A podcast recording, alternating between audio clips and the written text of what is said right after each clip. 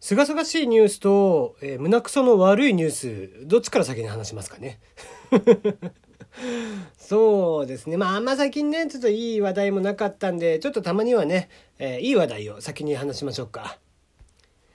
青森県むつ市ですね。えー、南海大学や、えー、南関大学ね、えー、南関大学や医学部とかを目指すむつ市の高校生のために、2017年かな、に、えー、特設置をされました特別講座、まさかり高校。これあの、何を、えー、やってるかというと、長期休暇例えば夏休み、冬休み、春休みみたいな長期休暇の時に、えー、むつ市の子たちの学力向上と、あとは、まあ、根本的な問題として医師不足とかがあって、まあ、医学部とかに行ってもらって、まあ、後々帰ってきてくださいね、みたいな意味合いがあるということから、まあ、地域にね、必要な人材は地域で育てていこうという意思を持ってね、えー、医学部卒、医学部を目指す子たち、もしくは東大とかの難関大学を目指す高校生を対象に、えー、長期休暇の間に、まあ、東京から有名な予備校の先生とか招いて、えー、講習会とか授業をすると。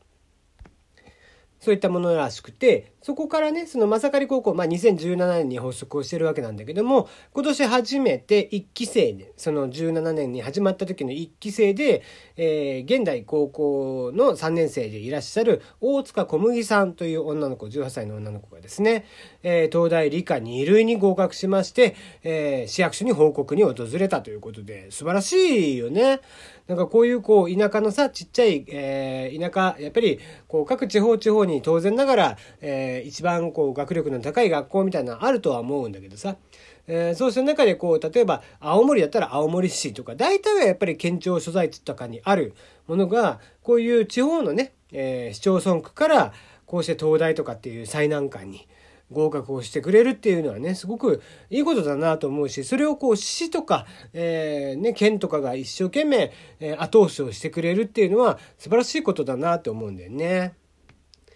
ね、最今こうじいさんばあさんとか、えー、そういったものであったりとかに、えー、施策っていうのはいろいろ打たれてたりはするけどさやっぱりこう若い子たちもっと言えばこう今の高校生なんかっていうのはもう本当次の世代なわけじゃん。そういった子たちのためにこう市町村区が一生懸命後押しをしてくれるっていうのはやっぱりね彼らたちも勉強をする、えー、きっかけにもなるしそして、えー、より成績を伸ばして、えー、地域貢献をするという、えー、きっかけにもなると思うんでね、うん、こういったのは全国でもやってほしいなとかって思っちゃうな。特にやっぱり、えー、地方でなかなか、えー、こういう学力のやっぱり学力低下って激しいし、こう、学力の格差ってすごいんだよね。やっぱり東京と地方と、まして地方でもそういった県庁所在地と、その、さらに県庁所在地以外のところっていうんではかなり学力差があるわけですよ。鹿児島なんかでも、今でこそなくなったらしいんだけど、まあ、田舎の学校ってか、東京とかと違ってね、え大体は公立高校に行くわけですよ。まあもちろん鹿児島だったらラサールっていう一番もうトップレベルのところがあるんだけど、その次はもう公立高校なわけ、しばらくは。もう公立公立みたいな。で、まあ、最近だとちょっと実、鹿児島実業とかね、あの、昔野球で有名だった鹿児島実業とか、湘南高校とかっていうところが、まあ、特待生コースみたいなのを作って、一部やっていたりはしますけども、平均的な学力ってね、やっぱりそういう公立高校の方が上みたいなところがあって、うん、そういうのを考えるとなかなかね、えー、そういったこう私立じゃないとやっぱり特殊な、えー、先生方、まあ、より、えー、レベルの高い先生方をお呼びするっていうのは難しいと思うんでね。えー、そういうのもこう、ね、市政が一緒になって押すというのが、まあ、子どもたちにとっても少年少女たちにとってもすごくいいことなんじゃないかなと。そういったことでやっぱり、えー、盛り上げていってねえー、そういった盛り上げ方地方の活性というのもできるんじゃないかなと思っちゃったりしますけどもね。はい、えー、テリーの山山すぎる部屋いかがお過ごしでしょうか、えー、テリーでございますよと。まあ今日もね、テレワークでさ、朝から家にいて、家で仕事をしていたわけなんですけども、一日誰とも喋んないと、本当に声が出ないね。全然ですよ。もうなんかもう声が出なくてね。まあ、のど飴の一個でも舐めときゃいいのかもしれませんけども。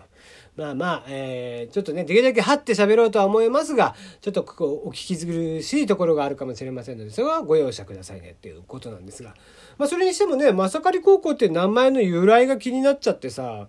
で、あの、まさかりっていうと思い出すのってやっぱ金太郎でしょみんな。まさかり担いだ金太郎じゃないですか。で、あその金太郎に由来してんのかなって思って調べてみると、全然関係ないっていうことでね、一体何なんだっていう話なんですけども、まあ、ちなみに金太郎っていうとね、えー、皆さんご存知だとは思いますけども、酒田の金時ね、えー、そちらの、まあ、幼少時代の名前ということで、あの、酒田の金時は実在の人物なんでね、えー、じゃあ金太郎がいたのかって言ったらよくわからないということで、えそのあたりは不思議な感じがしますね。はい。まあね、あの、でも調べたら、金太郎の由来は静岡とか、まあ、長野とかっていう説があるみたいね。まあ、説も何もフィクションなんだから説もな、何もあったもんじゃねえだろって話なんだけどさ。桃太郎とかもね、岡山とかって言われてるけど、もう一箇所確かね、え、どこだったかな？えー、佐渡島とかにも桃太郎伝説ってあるんだっけ？確か。どっかね、確か離島にあったはずなんで、まあ興味があったら見てみていただけたらいいんじゃないかなと思いますよ。こういう昔話とかも案外面白いんで、そのうちね、お話ができたらなと思っています。はい、えー、じゃあ今日もう一個行きましょうか。はい、えー、もう一つの話題はね、まあ、あまりこう、心地いいというか、えー、そういう話ではないですが、えー、TikTok が、えー、醜い外見、まあ、簡単に言えればね、えー、ブスとかブサイクとかっていう 話なんですけども、まあ、もうちょっと、えー、これ実は重たい問題で、えー、外見の醜いユーザーの動画をですね、おすすめから排除していたっていうのが発覚って、これちょっと前にね、実は話題になっていたような気がしたんですけどもね。はい、えー、まあ、どういった内容かというと、まあ、そのままです。えー、例えば、その見た目が、えー、ブスとかブサイクとかって言われる方であったりだとか、まあ、先天性の病気、例えば小人症とかね。うん、あとは不自然な体型。不自然な体型というのは障害を持たれている方とか、うん、あとシワだらけであったり、まあこれをもうお年寄りはもう TikTok やるなっていう話ですけどね。えー、あとはまあ、えー、眼性疾患ですねとか、えー、明らかなビールっ腹とか、えー、そういったものをですね細かく指定をしていてそういった方々っていうのがどうもおすすめに出ないような、え仕組みになっているというのが明らかになりました。これはもうあの動画のコントロールをしていたということがどうやら明らかになったということですね。うんまあ、あの、結構 TikTok はね、いろいろ問題にもなっていて、まあ、例えば、プライバシーポリシーとかの部分で、えー、アメリカにね、結構突っ込みが入ってしまって、まあ、特に10代の利用に関しては、だいぶ突っ込みが入ってしまって、アメリカでは10代が使えなかったり、18以下だったかな。ね、いくつかの年齢がもう制限されてしまったりとか、そのプライバシーポリシーみたいなのとか、利用規約の部分であったりとかっていうのが変更せざるを得なくなっていたりとか。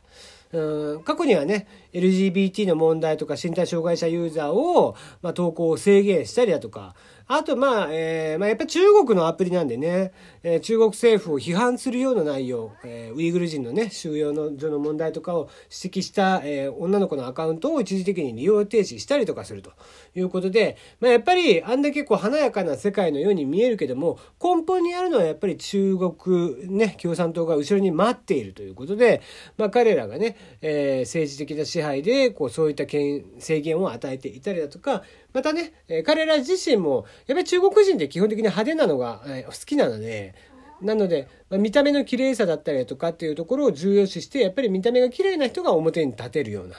えー、いうふうな仕組みになっていたということなんだよね。うん、まあ、うん、なんだろうね、気持ちはわからんでもないわけよ。そういうコンテンツをやっていく上でさ、例えばインフルエンサーに近いわけじゃん、そういうのって。ね、えー、可愛かったりとか、有名人の人とかを表に出してあげるみたいなのってさ、うん、それはこう、なんだろう、見るだけのユーザーもいるわけで、そういった人たちをつなぎ止めていくためには、じゃあどうするかって言ったら、その見た目のきらびやかさっていうのを重要視して、みたいな気持ちはわかるんだけど、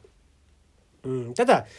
そうね、まあ昨今そういういろんなもう指摘、えー、まあ例えば、えー、まあ、ハラスメントっていう言葉がね、いろんなところで使われるようになっていたりとかしてますけども、すげえ猫に手噛まれてて超痛いんだけど、なんかね、ちょっと発情期でさ。なんかしかも俺こう化粧水とかをねお風呂上がりに塗ったりとかするともうそれの匂いがすごい好きらしくて、えー、ものすごい今手に絡まれてるわけなんですがまあそれはさておき。うんやっぱこうそういうのをねえー、きらびやかな、まあ、広告とか打つ時も、もう見た目華やかにするわけですよ。金かけてパンパンパンって、えー、街中も全部こう、広告が、えー、その広告、商品とかの広告が出てくるみたいなのを中国人っていうのは非常に好むんでね、中国人というか中国企業っていうのは。派手なのが好きなんだよね。で、こんなん日本でさ、やったりとかアメリカでやったりとかすると、まあもう怒られるでしょうし、まあ日本のね、えー、ちょっと行き過ぎたフェミニストみたいな人たちも、うんそんなことがバレようもんなら、まあ TikTok もう叩かれまくりとかっていう話になるよね、きっとね。うん。だからまあ、気持ちはね、こう、コンテンツの運営としての気持ちっていうのは重々わかるんだけど、まあそれをやっちゃ、やっぱりダメかなっていう気がするし、うん。まあ倫理観の問題だよね。うん、結局ここら辺っていうのは非常に難しいけど、じゃあそれが正しいのか正しくないのかって言ったら別に正しい正しくないとかの問題じゃなくて、みたいな。ちょっと曖昧なね、こう感じになっちゃうけども、主観の問題だよね、こういうのってね。難しいですね。うん、まあ実際それでこう彼ら盛り上がってきて結局のし上がっていったわけだから決して彼らの戦略が間違っていたわけではないわけなんですけどまあそれが、え今後も同じようにやっぱりもう彼らも大企業になりましたんでねえー、同じようにじゃあそういうことを続けていた時にじゃあ情報がどこから漏れるかわからないみたいなのもあったりするんで、まあ、そういうのはなんかコンテンツのスタートアップの時とかね、えー、ローンチ間もないサービスとかの時にはやってもいいとは思うんだけど意図的なねものっていうのはやってもいいとは思うんだけど今ぐらいの規模感でちょっとそれをやってるとなかなか、えー、倫理観としてはどうなんだろうとかっていうふうに思っちゃったりはしますね。うんまあ、えー、中国企業ですよ。さもありなんではありますけども、えー、まあ、こういうのは別に中国だからとかっていうわけでもなく、結構いろんな、えー、サイトであったりとかはすると思うんでね。うん、それこそ、えボイスメディアの Voicy なんかもね、今でこそ、えああいう感じになりましたけども、最初は結局インフルエンサーが入ってきたやつ、わーいっつって、えー、インフルエンサーをこうピックアップして、ピックアップしてってしていったら、えー、ああいうふうに人が集まってきてっていうインフルエンサーばっかり集まってきて、すんごい面白くないサービスになったっていう話になるわけですから、え、そういうこともあり得るんでね、えー、まあまあ、コンテンツの考え方っていうのは運営さん次第ですね。